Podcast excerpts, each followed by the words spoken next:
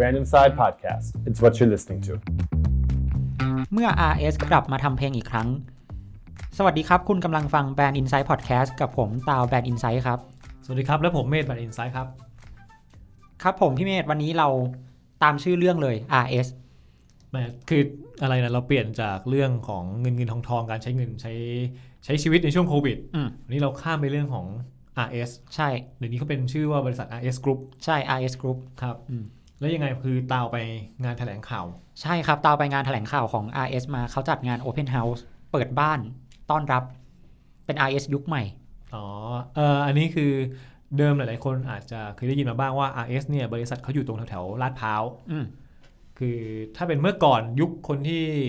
ใช้งานเออเขาเรียกอะไร ฟังเพลง ครับ เราจะรู้ว่าแกรมมี่อยู่ย่านอโศก ใช่ RS นี่อยู่ย่านลาดพร้าว อืม แล้วตอนนี้เขายังอยู่ที่เดิมไหม เขาไม่ได้อยู่ที่เดิมแล้วครับ พี่เมธเขาย้ายไปอยู่แถวเกษตรนวมินทร์แทน อืม อ๋อแถวแถวมอเกษตร อ่าแถวๆมมอเกษตรใช่ นี่คือตึกตึกเป็นยังไงบ้างสวยงาม สวยสวยแบบโอ้โหโมเดิร์นมาก ตึกใหญ่เลยใช่ไหม ใหญ่ใหญ่ใหญ่มากเลย อ๋อ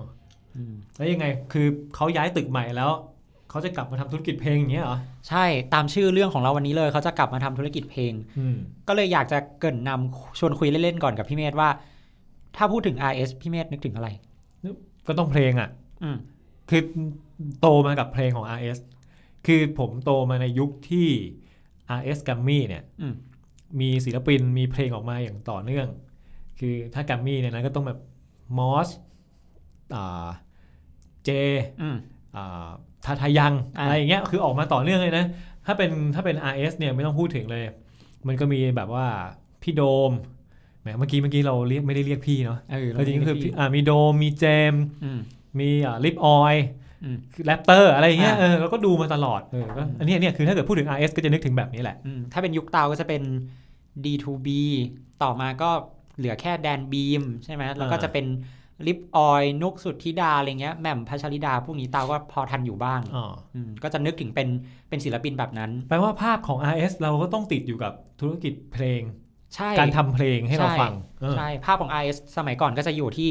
เอ่อความบันเทิง ครับ เป็นเพลงซะส่วนใหญ่ครับ อ๋อเพราะหลังๆมันมีละครมีหนัง ใช่หลังๆ มีละครมีหนัง แล้วมียุคหนึ่ง RS เคยซื้อลิขสิทธิ์ฟุตบอลด้วยมั้งอืม อ๋ออ่าทำเป็นกล่อง ใช่ กล่องรับสัญญาณทีวี ใช่ แล้วก็พูดตรงๆก็คือไม่ประสบไม่ประสบความสำเร็จ อืม ก็หยุดไป อืม อ่า แต่ว่าการไม่ประสบความสำเร็จของ RS เนี่ยเอ่อคุยกับเฮียฮอเฮียฮอบอกว่า ไอฮอ RS นี่ เย คือเราพูดถึงคุณสุรชัย อ่า เชษฐ์โชติศักดิ์ ใช่ อ่าเป็น แต่ CEO อืม ของ IS Group เขา แต่ขอเรียกเฮียฮอดีกว่าเอาตาม เพราะ ค ว่า วามเคยชิน เราไปสัมภาษณ์มิเดอะซีโอ Meet the CEO มา อืม ซึ่งเดี๋ยวจะได้ดูกันประมาณปลายปลายๆเดือนอ่าสิงหาเนี่ยแหละ อืม เฮียก็เฮียเขาก็เรียกตัวเองว่าเฮียนะ อ่าอ่า ก็คือทุกคนเรียกแกว่าเฮียฮอได้เลย ใช่ อ่า อืม เฮียฮอเขาว่าไงครับ เฮียฮอเขาเคยเล่าให้ฟังครับว่าเอ่อเขาเน้นการทำงานที่ต้องลองผิดลองถูกนะ เรียนรู้จากความผิดพลาด อืม เพราะฉะนั้นอะไรที่มันไม่ประสบความสำเร็จอะมันไม่ใช่เรื่องแปลกเลยในในการทำธุรกิจนะอืม ก็คือต้องลองคือคิดได้แล้วต้องลองทำ ใช่ แล้วพอรู้ว่ามันมีอะไรผิดพลาดไหนก็อาจจะปรับเปลี่ยน ใช่ หาทางแก้ไข อืม แต่ถ้ารู้ว่ามันไม่ใช่ ก็เลิก ใช่ก็เลิกมันก็อาจจะไม่ใช่เรื่องใหญ่สำหรับการทำทำธุรกิจของเฮียฮอ ครับ อืมซึ่งวันนี้ก่อนเข้าเรื่องต่อไปอยากคุยเรื่องยุคการทำธุรกิจของ RS ก่อนครับพี่เมธ RS เนี่ยเฮียฮอเมื่อวานเขาเล่าให้ฟังว่า ยุคการทำธุรกิจของ RS มีอยู่ 3 ยุค ครับ ยุคแรกเลยก็เป็นยุคปลาใหญ่กินปลาเล็กครับ อันนี้หมายถึงว่า RS เป็นเป็นปลาใหญ่หรือปลาเล็ก ในยุคนั้น 40 ปีที่แล้ว เออ เดี๋ยว 40 ปีนี้เราเราเรายังไม่เกิดกันนะ อ่ะเราใช่เรายังไม่เกิดกัน ในยุคนั้นน่ะ RS เป็นปลาเล็ก อ๋ออ ม แปลว่าเขามีโอกาสโดนบริษัทที่มีขนาดใหญ่กว่าเนี่ยกิน ใช่ หรืว่าทำให้เขาอาจจะล้มตายไปเลยก็ได้ ใช่ เออ อ่ะเขาก็เล่าให้ฟังเขาก็เทียบให้ฟังว่าเออในยุคนั้น ยุคแรกเลยเขาเป็นปลาเล็กนะ จะต้องทำธุรกิจยังไงให้ไม่โดนปลาใหญ่กินให้ได้ อืม อืมเพราะถ้าโดนกินก็เท่ากับว่าธุรกิจเราก็ไม่รอด ครับ อมในยุคต่อมาก็จะเป็นยุคปลาเร็วกินปลาช้า อันนี้นึกภาพออก อืม แล้วเขาเป็นปลาเร็วหรือปลาช้า เขาก็ต้องเป็นปลาเร็วสิครับ ไม่งั้นเขาก็จะโดนกิน อ้าวเพราะว่าตอนแรกอ่ะเขาเป็นปลาเล็ก อ่ะ แต่เขาหนีรอดจากการถูกปลาใหญ่กินมาได้ อืม แล้วมายุคถัดมาเขาเป็นปลาเร็วกินปลาช้า อืม แปลว่าเขาเป็นปลาเร็ว ตอนนี้เขาเป็นปลาเร็วแล้ว เพราะว่า อ๋อ ในยุคนั้นคือปี 1992 ครับ ที่ RS เปลี่ยนชื่อใช่ไหมครับพี่เมธ อ๋อเป็นชื่อ RS Promotion อืม 1992 ใช่ อะไรประมาณนี้ อืม เป็นยุคที่เขาย้ายไป ไปอยู่ลาดพร้าว อ๋อ อืม ก็ก็เรียกว่าถ้าพูดอย่างเงี้ยจาก 2 ยุคเนี่ยมองเห็นได้เลยว่าจุดเด่นของ RS นั้นอยู่ที่ความเร็ว ใช่การ ความ ปรับตัว ความเร็วขององค์กร การ อืม ปรับตัวการตัดสินใจ อืม ทำให้รอดจากปลาใหญ่ แล้วกลายเป็นปลาเร็ว ใช่ อืม อืมส่วนยุคเมื่อประมาณ 5 ปีที่แล้ว ซึ่งเป็นยุคที่ 3 คือยุคปลาฉลาด ไอ้ปลาฉลาดนี่เป็นยังไง ยุคปลาฉลาดยุคนี้เนี่ยเฮียฮอบอกว่าจะเล็กจะใหญ่จะช้าเร็วไม่สำคัญ แต่ต้องฉลาด อื อืมมต้องต้องรู้จักใช้ทรัพยากรที่ตัวเองมี อืม รู้จักที่จะใช้การตลาดหรืออะไรก็แล้วแต่เนี่ย อืม อย่างชาญฉลาดทำให้ตัวเองอยู่รอดได้ในยุคที่ อาจจะเศรษฐกิจไม่ดี อืม อาจจะมีแบบผลกระทบในเชิงลบเยอะแยะมากมายมากมายเกิดขึ้นเนี่ย ใช่ ต้องอยู่รอดให้ได้ต้องฉลาด ใช่ ซึ่งหมดยุคที่ 3 ยุคต่อไปก็จะเป็นยุคที่ RS เนี่ยไม่ได้ทำธุรกิจเพลงเป็นธุรกิจหลักอีกแล้วครับพี่เมธ อันนี้เฮยฮอพูดเลย ใช่ ถ้าเอาจริง ๆ ในช่วง 10 ปีที่ผ่านมาเนี่ยก็พอมองเห็นภาพแล้วว่า อืม RS ไม่ได้ทำธุรกิจเพลงเป็นหลักแล้วล่ะ อืม แม้ภาพเราจะยังจำอยู่อย่างนั้นน่ะแต่ ใช่ ว่าเอาจริง ๆ แล้วตอนนี้ธุรกิจของ IS เป็นยังไงครับ ธุรกิจของ RS นะครับ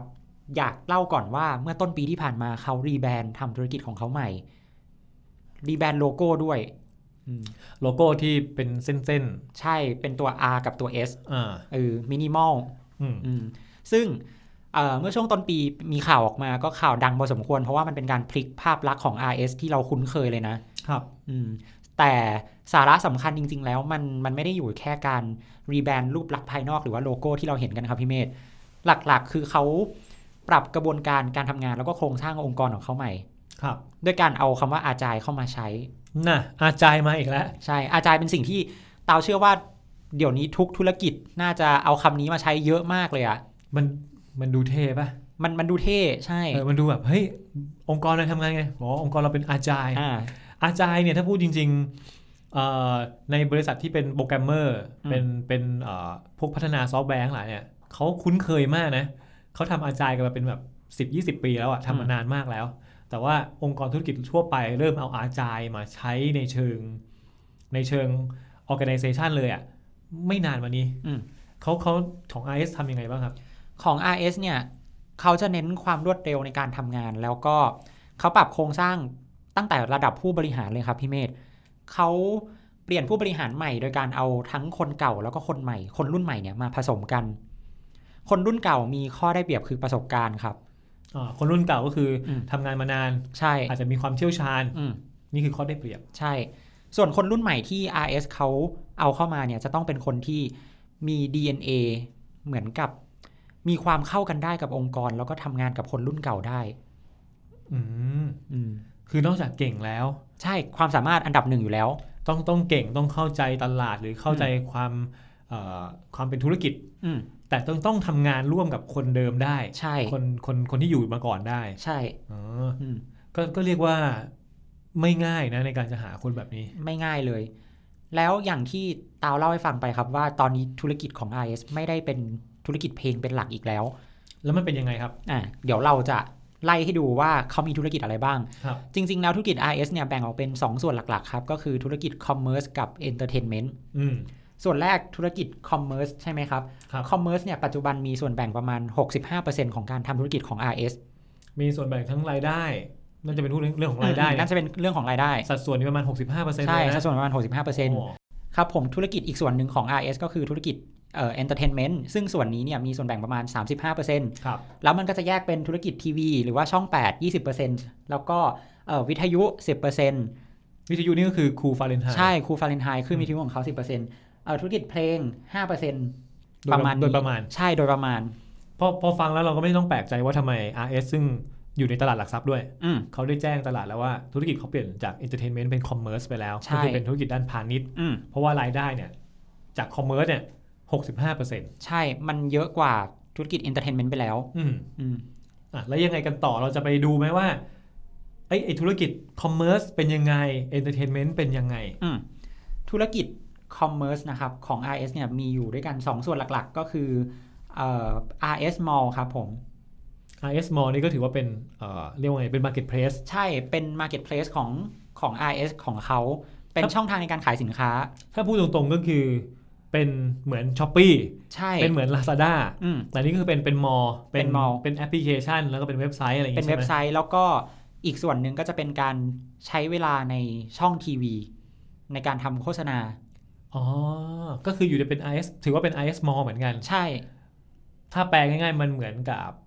จะพูดว่าไงเหมือนทีวีไดเรกนี้ใช่ไหม ใช่เหมือน คือไป ทีวี ไป เล็ก ปรากฏในช่องทีวีต่าง ใช่ไปปรากฏในช่องทีวีต่างๆ ซึ่งหลักๆของเขาด้วยความที่เขามีช่อง 8 เป็นของเขาเองนะครับ ๆ ครับ เออมันทำให้เขามีเวลาในการขายเนี่ย ค่อนข้างเยอะพอสมควรเลย มันมันก็เป็นจุดแข็งของเขาเหมือนกัน มันเหมือนกับยุคที่ว่าทีวีเนี่ยไม่ไม่ได้หาสามารถหาโฆษณาได้ง่ายอี อื ก ม แล้วเหมือนเหมือนอดีต ใช่ เพราะว่าจำนวนช่องทีวีปัจจุบันมันมีอยู่ประมาณ 20 ช่องได้อะ อืม จากเดิมมีอยู่ประมาณ 6 ช่อง ใช่ เมื่อจำนวนทีวีเพิ่มจำนวนช่องขึ้น แต่ว่าเงินโฆษณามันยังเท่าเดิม อืม คือหมายความว่าเงินโฆษณาในตลาดมันเท่าเดิม อืม ทุกคนก็ต้องหาทางเอาแอร์ไทม์อะมาใช้ประโยชน์ ใช่ เฮียฮอก็เลยเอาเป็น RS Mall ไปเลย ใช่ ซึ่งผู้บริหารของเอ่อ RS Mall อะเขาเล่าให้ฟังว่าในยุคที่เปลี่ยนผ่านจากทีวีอนาล็อกมาเป็นดิจิตอลเนี่ย ช่องทีวีมันเพิ่มขึ้น เขาก็เลยตัดสินใจเอาเวลาแอร์ไทม์ที่เป็นเวลาโฆษณาของเขาอะครับ มาใช้ประมาณครึ่งหนึ่ง คือครึ่งหนึ่งเลยเหรอ ใช่มาใช้ เอามาขายของอะพูดง่ายๆ ใช่ มาทำเป็น RS Mall อ๋อ อืม ก็แล้วแล้วรู้สึกเท่าเท่าที่จำได้เนี่ยเขาไม่ได้มีเฉพาะช่องแปดด้วยนะ ใช่ ไม่ได้มีเฉพาะช่อง คือเขาไปพันธมิตรกับไทยรัฐทีวี 8 ใช่ อ่าเวิร์กพอยต์ อืม แล้วก็อมรินทีวีมัน ใช่ คือประมาณนี้ ประมาณ 3 ช่อง ซึ่งเฮียฮอก็เคยบอกว่าเขาไม่ได้มองว่าเอ่อช่องทีวีอื่นเป็นคู่แข่งนะ แต่เขามองว่าเป็นเพื่อนร่วมธุรกิจ อ่าก็เป็นผู้ร่วมชะตากรรมเดียวกัน อ่า ใช่ ก็โฆษณาน้อยลงเหมือนกัน ดังนั้นเอาเวลาแอร์ไทม์ที่มีอยู่เนี่ย อืม มาทำประโยชน์อื่นดีกว่า ใช่ แล้วไอ RS Mall เนี่ยครับ ปัจจุบันมีฐานลูกค้าประมาณ 1.4 ล้านราย ก็ถือว่าไม่น้อยนะ ไม่น้อย อืม ซึ่งยอดขายส่วนใหญ่ก็มาจากเทเลเซลเทเลเซลก็คือการที่ผมดูทีวีเห็นรายการ RS Mall แล้วก็โทรศัพท์เข้าไปซื้อของ นี่มันเป็นการบอกให้รู้ว่า คนยังดูทีวีแล้ว คนยังเป็นอนาล็อกอยู่อะถูกไหม อืม คือหมายถึงว่าคนยังดูทีวี แล้วก็ตัดสินใจโทรไปเพื่อเพื่อซื้อสินค้า ใช่ เพื่อซื้อสินค้าอยู่ อืม ก็ก็ยังเป็นแบบนั้นอยู่เหมือนกันครับ ครับ ซึ่งอีกส่วนหนึ่งของธุรกิจคอมเมอร์ซก็คือไลฟ์สตาร์ครับ ไลฟ์สไตล์นี่คือสินค้า ไลฟ์สตาร์คือเป็นเหมือนศูนย์ที่ทำหน้าที่วิจัยแล้วก็พัฒนาสินค้าตั้งแต่กระบวนการแรกเลยครับ เรียกว่าตั้งแต่ต้นน้ำ ต้นน้ำยันปลายน้ำ มันตั้งแต่ตั้งแต่ทำอะไรบ้าง ก็สมมุติว่าผมอยากทำครีมขึ้นมาอย่างหนึ่ง ครับ อ่าไลฟ์สไตล์ก็จะมีหน้าที่ไปคิดวิเคราะห์แล้วว่า ผู้บริโภคต้องการครีมอะไร ต้องการสูตรแบบไหน แล้วก็ทำการวิจัย ทำการวิจัยร่วมกับบริษัท พัฒนาอื อื ม ม พัฒนาให้ได้ผลิตภัณฑ์มา ใช่ให้ได้ผลิตภัณฑ์ออกมาตัวหนึ่ง อืม แล้วก็เอาผลิตภัณฑ์ตัวนั้นนะไปขาย อ๋อแล้วก็ทำตลาดอะไรต่อไปให้จบเลย ใช่ แล้วก็สุดท้ายก็ไปขายใน RS Mall ใช่ซึ่งสินค้าใน RS Mall 60%คือสินค้าจากไลฟ์สไตล์ อ๋อแล้วอีก 40%เป็น เป็นสินค้าจากพาร์ทเนอร์พันธมิตรเจ้าอื่น ก็แปลว่าถ้าคุณเข้าไปใน RS Mall อาจจะเป็นเว็บไซต์หรือแอปพลิเคชันก็แล้วแต่หรือมอทางทางช่องทีวี ใช่ ก็อาจจะเจอสินค้าที่เป็นอาของไลฟ์สไตล์ อืม หรือจะเจอสินค้าที่เป็นของพันธมิตรอื่นๆ ก็ก็เป็นไปได้ ใช่ก็มีเหมือนกัน อืม ซึ่งในปีนี้สิ่งที่น่าจับตามองครับพี่เมธไลฟ์สไตล์เนี่ยเขาจะทำผลิตภัณฑ์อาหารสัตว์ เดี๋ยวนะ เมื่อกี้นี่ตาพูด ถ้าเรานึกภาพของสินค้าของ RS เนี่ย อืม เราจะนึกออกแน่นอนเลยพวกครีมอ่ะ ใช่ พวกประทินผิวบำรุงให้แบบอะไร ความสวยความงาม ใช่ อาหารเสริม อืมกับอาหารเสริม น่าจะประมาณเนี้ย ใช่ มีอาหารอาหารสัตว์ อืมมี เพิ่มเข้ามา ใช่ มันคือยังไง ตอนแรกผมก็งงนะ แต่ปรากฏพอฟังเฮียฮอพูดเขาบอกว่าปีปีหนึ่งเนี่ย อาหารสัตว์เนี่ยตลาดอาหารสัตว์มีมูลค่าประมาณ 4 0,000 ล้านบาทต่อปี เฮ้ย ตัวเลขนี้ไม่ธรรมดานะ ใช่ อืม แล้วเติบโตเนี่ย10%ต่อปีเรื่อยๆ เฉลี่ยเลยนะ10 10%ต่อปี เป็นเว ลา 10 ปีแล้ว ถ้า 10%เนี่ยแปลว่า ถ้าปีหน้ามันโต 10%อีกเนี่ยสี่หมื่นนี่มันเป็นสี่หมื่นสี่เลยนะ อืม มันโดดเลย ใช่ แล้วปีต่อไปนี่เกือบห้าหมื่นเลย ใช่ มันอาจจะมันอาจจะมีถึงจุดที่มันอาจจะไม่โตแล้วนะ อืม แต่ว่าปัจจุบันมันยังโตอยู่ ใช่ ปัจจุบันมันยังโตอยู่ และสี่หมื่นล้านนี่ อืม เฮ้ยถ้ามีส่วนแบ่งสักสิบเปอร์เซ็นต์เนี่ย อืม สี่พันล้านเลยนะ ใช่ เออ แล้วพี่เมธรู้ไหมว่าทำไมมันถึงโตขนาดนี้ ทำไม หนึ่งคือสังคมผู้สูงอายุไงครับ อ๋ออ อืม คือบ้านบ้านเรากำลังก้าวเข้าสู่สังคมผู้สูงอายุ ถูก แล้วไงอ่ะ เลี้ยงหมาเนี่ยเหรอ ใช่เราอยากเลี้ยงหมาเลี้ยงแมวแก้เหงา โอ้ยยิ่งตอนนี้ทาสแมวเยอะเลย ใช่ทาสแมวเยอะ ทาสแมวเต็มไปหมดนะ อืมแล้วเฮียฮอก็เปรียบเทียบให้ฟังว่าทุกวันนี้เนี่ย ตลาดสินค้าสำหรับสัตว์เลี้ยงอะครับ คนที่เป็นเจ้าของสัตว์อะเราสามารถทุ่มเทให้สัตว์ได้อย่างเต็มที่นะ อืม เฮียยกตัวอย่างว่าแชมพูของของสัตว์ที่เราจะอาบน้ำให้สัตว์ แพงกว่าแชมพูเราอีก ใช่แพงกว่าแชมพูคนบางทีแชมพูสัตว์เนี่ยราคา 400 500 แต่เราใช้แชมพูอาบน้ำเราอะ120 บาท ไอ้สี่ร้อยห้าร้อยที่ตาพูดเนี่ยยังธรรมดานะ เอ้ามันยังธรรมดาอีกเหรอ ใช่ เอ้าเหรอผมไม่ เคย รู้ เคยดูรายการสัตว์รายการสัต อืมว์เลี้ยงอ่ะแชมพูนี่ก็คือสัตว์เขาเป็นแชมพูที่ต้องเป็นเป็นขนทั้งตัวใช่ไหม อืม เราก็อยากให้ขนเขาสุขภาพดีแข็งแรง อืม ไม่ร่วง แชมพูทั้งเซตนะ เอาไว้ว่าทั้งเซตเนี่ย อืม เป็นพันนะ จริงปะ เออ เออ ไม่ใช่พันต้นๆนะหลายพันด้วย หลายพันด้วย ใช่เอานี่ก็บอกให้รู้ว่า ผลิตภัณฑ์ที่เกี่ยวกับสัตว์เลี้ยงเนี่ย มันมีตลาดที่ใหญ่มูลค่าที่เยอะ อืม และอาหารนะอาหารเออเขาจะทำยังไงเขาเล่าให้ฟังไหม เอ่อเฮียฮอเนี่ยบอกว่าเขาจะทำผลิตภัณฑ์อาหารสัตว์เนี่ยในลักษณะของกลุ่มผลิตภัณฑ์พรีเมียม อ๋อไฮเอ็นหน่อย ใช่ ของ high end ดี หน่ ๆ อ ไปเลย ใช่ของดีไปเลย เพราะอย่างที่บอกว่าคนเนี่ยสามารถทุ่มเทให้กับสัตว์เลี้ยงได้ อืมอันนี้ที่รู้มาเนี่ยรู้สึกเฮียฮอก็มีมีสุนัขเหมือนกันนะหมายถึงว่าเลี้ยง ใช่ เลี้ยงเลี้ยงหมา อืม อ่ะไปง่ายๆเนี่ย อืม แล้วแกรู้สึกว่าแกรักหมาแกมากด้วย ใช่ อืม แกก็น่าจะเอาสิ่งที่แกชอบนี่แหละมาจับทางทำธุรกิจเพิ่ม เออเอ้ยก็ดูดีนะ อืม โอ้ถ้าเกิดไลฟ์สไตล์นี้ได้ส่วนแบ่งตลาดอาหารหมาอาหารสัต อื ว์ ม เนี่ย โอ้ไม่มีสิทธิ์ไม่ธรรมดานะเนี่ย อืม อืมอืม ใช่ อันนี้ก็คือส่วนของคอมเมอร์ส อืม ที่มีทั้งอ่า RS Mall แล้วก็ไลฟ์สไตล์ ใช่ ครับ ส่วนต่อไปเป็นธุรกิจเอนเตอร์เทนเมนต์เป็นสื่อแล้วก็บันเทิง โอ้โหเอนเตอร์เทนเมนต์นี่คือธุรกิจเดิมของเขาเลยนะ ใช่ เมื่อกี้ที่เราที่ตาวเล่าไปแล้วว่า ส่วนหนึ่งก็คือเป็นช่องทางให้ RS Mall มาขายของ ใช่ เรียกว่าเป็นช n e l ด้วย อืม แล้วมีอะไรอีกครับ อีกส่วนหนึ่งเนี่ยเอ่อขอเข้าไปที่ช่อง 8 ก่อนเนาะ ครับ เออช่อง 8 เนี่ยเขาจะมีรายการใหม่ครับพี่เมธ อ่าฮะ แต่ถ้าพูดว่ารายการใหม่อาจจะดูธรรมดาไป มันก็จะดูเป็นแบบวาไรตี้ความบันเทิงธรรมดา ครับ แต่ด้วยความที่เป็น RS ธุรกิจของเขาปรับตัวไปเป็นอีกแบบหนึ่งแล้ว อืม เพราะฉะนั้นมันจะต้องไปตอบรับกับทั้ง RS Mall แล้วก็ Lifestyle ครับ อืมยังไงครับ เขาจะทำรายการใหม่ที่เป็นเหมือนรายการวาไรตี้เน้นจับกลุ่มไปที่คนรักสัตว์เนี่ยแหละ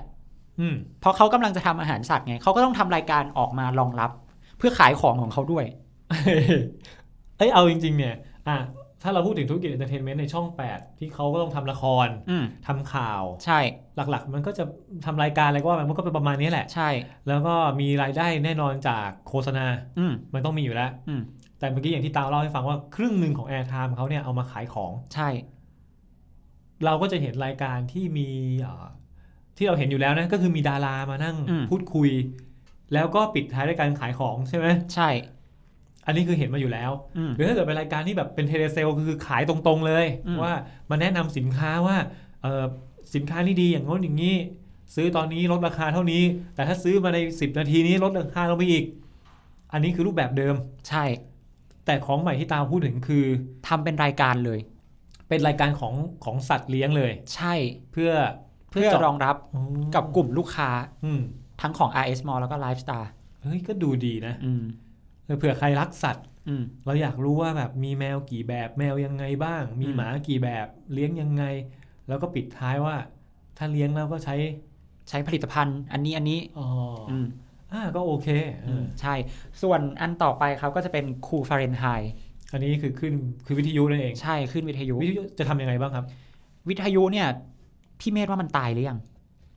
เอาจริง ๆ ถ้าใครฟังพอดแคสต์เราอยู่เนี่ย อืม ก็จะรู้ว่าพอดแคสต์ก็เป็นรูปลักษณะรูปแบบหนึ่งของสื่อที่ใช้เสียง ใช่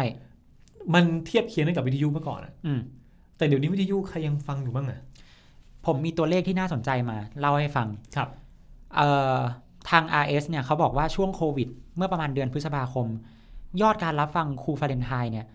สูงเป็นประวัติการณ์เลยนะทำลายสถิติในรอบ 20 ปีของเขาเลย ถูกรอยี่สิบปีเลยเหรอ ใช่ เป็นยังไงครับ คนฟังเนี่ยอยู่ที่ 2.1 ล้านคน อือหือต่อ เอ่อเป็นตัวเลขเฉลี่ย อ๋อในช่วงเวลาหนึ่งที่ ใช่ ที่คนฟังเข้ามา ใช่ เมื่อกี้นี้บอกว่าอ่าลูกค้าของ i s m a l l นี่ 1.4 ล้าน อืม นี่คนฟังครูฟาเรนไฮ2.1 2.1 ล้าน อืม ใช่ เป็นการทำลายสถิติของของคลื่นวิทยุ ครับ ซึ่งแต่ก่อนเราก็จะเข้าใจว่า เอ้ยคลื่นวิทยุเราไม่ได้ฟังแล้ว เราฟังเฉพาะตอนขับรถ ครับ แต่ด้วยความที่ช่วงเดือนพฤษภาคมเรา work from home กัน แน่นอนว่าทุกคนก็ต้องเปิดฟังวิทยุด้วยอยู่แล้ว อ๋อ อยู่บ้านเหงาๆ อืมอยู่บ้านเหงา เปิดเปิดวิทยุฟังดีกว่า ๆใช่ คือถ้าจะเปิดเพลงอย่างเดียวบางทีเราก็ขี้เกียจเลือกเพลงใช่ไหม อืม ให้ให้ให้เอ่อเนี่ยครูฟาเรนไฮน์เลือกให้ ใช่ ประมาณอย่างนั้น อืม อ๋อเออก็ก็โอเคนะ อืม แล้วเดี๋ยวนี้เขาไม่ได้ฟังผ่านวิทยุแล้วนี่ เขามีเป็นแอปพลิเคชันของเขาเอง ชื่อแอปว่า Cool Anything ครับผม ก็คือเข้าแอปนี้ฟังเพลงได้เลย ใช่เข้าไปฟังเพลงได้เลย แต่ด้วยความที่ RS ปรับตัวการทำธุรกิจแล้ว อืม จะเข้าไปฟังวิทยุออนไลน์อย่างเดียวมันก็ดูมันอาจจะไม่เข้าไม่เข้าท่าก็ได้เนาะ หมายถึงว่าไม่ได้เข้าไปแล้วมีเพลงอย่างเดียว ใช่ มีมีอะไรอีก เอ่อเขามีขายของในแอปด้วย เมื่อกี้ทีวีมีขายของไปแล้วนะ อ่าแต่ทีวีพี่เมธอาจจะนึกไม่ออกว่า แล้ววิทยุเราจะขายของยังไง พออ ม วิทยุมันมีแค่เสียง อืม หลักๆก็คือ แต่ก่อนเราก็อาจจะฟังขายของจากวิทยุ เราโทรศัพท์เข้าไป อืม หา RS Mall แล้วก็ซื้อของ แต่ตอนนี้มันเปลี่ยนไปอีกแบบหนึ่งครับ เราเปิดหน้าจอโทรศัพท์ ฟังเพลงผ่านโทรศัพท์ ก็คือผ่านแอปแอปพลิเค ใช่ ชัน พอดีเจพูดโปรโมทหรือว่าขายสินค้าอะไรสักอย่างหนึ่ง สมมติว่าพูดว่าขายครีมตัวเนี้ย แล้วเราสนใจแต่เราไม่รู้ว่ารายละ ซื้อ เอียด ที่ไหนยังไง เออมันเป็นยังไงจะซื้อที่ไหน เออ เออจะสั่งยังไง คุณสมบัติของ เอ เพล อง คุณสมบัติลึกๆมันเป็นยังไง เพราะบางทีฟังแล้วเนี่ย อืม เอ้ยเอ๊ะเอ๊ะสนใจนะ เออ แต่มันเร็วอ่ะ มัน เออ มันก็จะผ่านไปแล้ว ใช่ เอ๊ะ ชื่อสินค้าชื่ออะไรนะ ไม่รู้ เรากดเข้าไปดูได้เลยว่า ตอนเนี้ยดีเจพูดถึงสินเอ่อถึงผลิตภัณฑ์ตัวไหนอยู่ แล้วก็อาจจะมีโปรโมชั่นมีอะไรก็ด้วยก็อัด ใช่ เข้าไปเลย ก็อัดเข้าไปเลย อืม โดยที่มันจะขึ้นมาเป็นเรียลไทม์เลยครับว่าดีเจพูดถึงสินค้าตัวนี้ ที่หน้าจอก็จะมีสินค้าตัวนี้ขึ้นมา อ๋อ ใช้แอปพลิเคชันให้เป็นประโยชน์ ใช่ แล้วก็กดสั่งจากในแอปได้เลย เอากดซื้อได้เลยด้วย ใช่ กดซื้อได้เลย เออ นี่มันก็คือการผนึกผนึกกำลังกันระหว่าง อืม คอมเมอร์สกับเอนเตอร์เทนเมนต์ ใช่ ให้ให้สามารถดูทีวีสั่งของได้ ฟังวิทยุก็สั่งขอ อื ง ม ได้อ่าฮะและและนอกจากนี้ยังมีอะไรอีก นอกจากนี้มี RS Music ครับ อ๋อ ที่เมื่อกี้เราชื่อเรื่องว่า อืม RS กลับมาทำเพลงอีกครั้ง ใช่ คือตรงนี้เลยใช่ไหม ตรงนี้แหละ RS กลับมาทำเพลงแล้วครับ ครับ อืม ย้อนกลับไปเมื่อ 10 ปีที่แล้ว ครับ เฮียฮอเล่าว่าสภาพ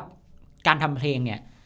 เอ่อศิลปินคนหนึ่งถ้าอยากทำเพลงขึ้นมาสักเพลงหนึ่งเราไม่จำเป็นต้องพึ่งค่ายเพลง เพราะเราสามารถเอ่อลอง cover เพลงลงใน YouTube ได้ด้วยตัวเองถ่ายทำ MV ตัดต่อทำอะไรด้วยตัวเองได้เลย ดังนั้นค่ายเพลงในยุคนั้นก็เลยหมดความจำเป็นไป คือเรียกว่าในช่วง 10 ปีที่ผ่านมาเนี่ย มีศิลปินหน้าใหม่ที่เกิดจากเอ่ออาจจะเป็นรายการก็ได้นะ ใช่ เป็นรายการประกวดร้องเพลง อืม อ่ะหรือว่าจะเป็นอย่างที่ตาว่าเล่าว่าเอ่อเราใช้ YouTube ใช่ เป็นตัวในการ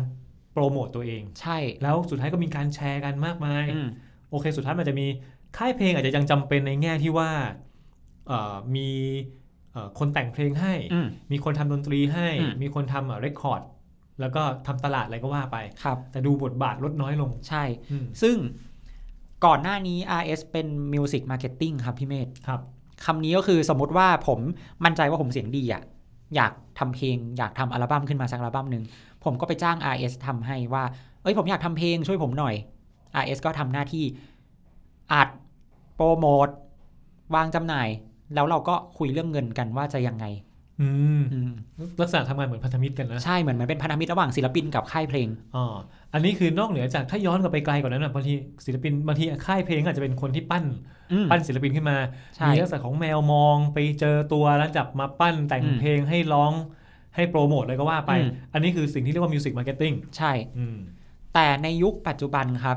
เฮียฮอตัดสินใจกลับมาทำเพลงอีกครั้งหนึ่งแล้ว อันนี้คือต้องบอกว่าในช่วงหลังๆวันนี้เราไม่เห็นเพลงใหม่ๆ เพลงดี อืม ๆ เพลงเขาเรียกว่าเพลงสไตล์ RS แล้วกัน ใช่ ไม่เห็นมานานแล้ว อืมไม่เห็นมานานแล้ว อืม ตอนนี้ก็กลับมาทำผ่าน 3 ค่ายครับพี่เมธ ครับ ซึ่งเป็น 3 ค่ายที่เราน่าจะรู้จักกันดี เป็นเป็นชื่อที่คุ้นหูแหละ ครับ อืมก็มีอาสยาม มีกามิกาเซ่ แล้วก็โรสซาว อาสยามเนี่ย อืม รู้เลยว่าเป็น เป็นลูกทุ่ง เป็นลูกทุ่ง อันเนี้ยคือจริงๆตตลอดตลอดเวลาที่ผ่านมาก็ยังมีมาตลอดนะ ใช่ใช่ก็ยังมีมาเรื่อยๆ อาสยาม ก็แบบมีเอ่ออะไรอะกระแตอาสยาม อืกระแตใบเต ใบ ย เตยอาสยาม อืม เลยก็ว่าไป ใช่ จ้าอาสยาม อา เนี่ย จจะอาสยามก็ใช่ อันนี้คือไม่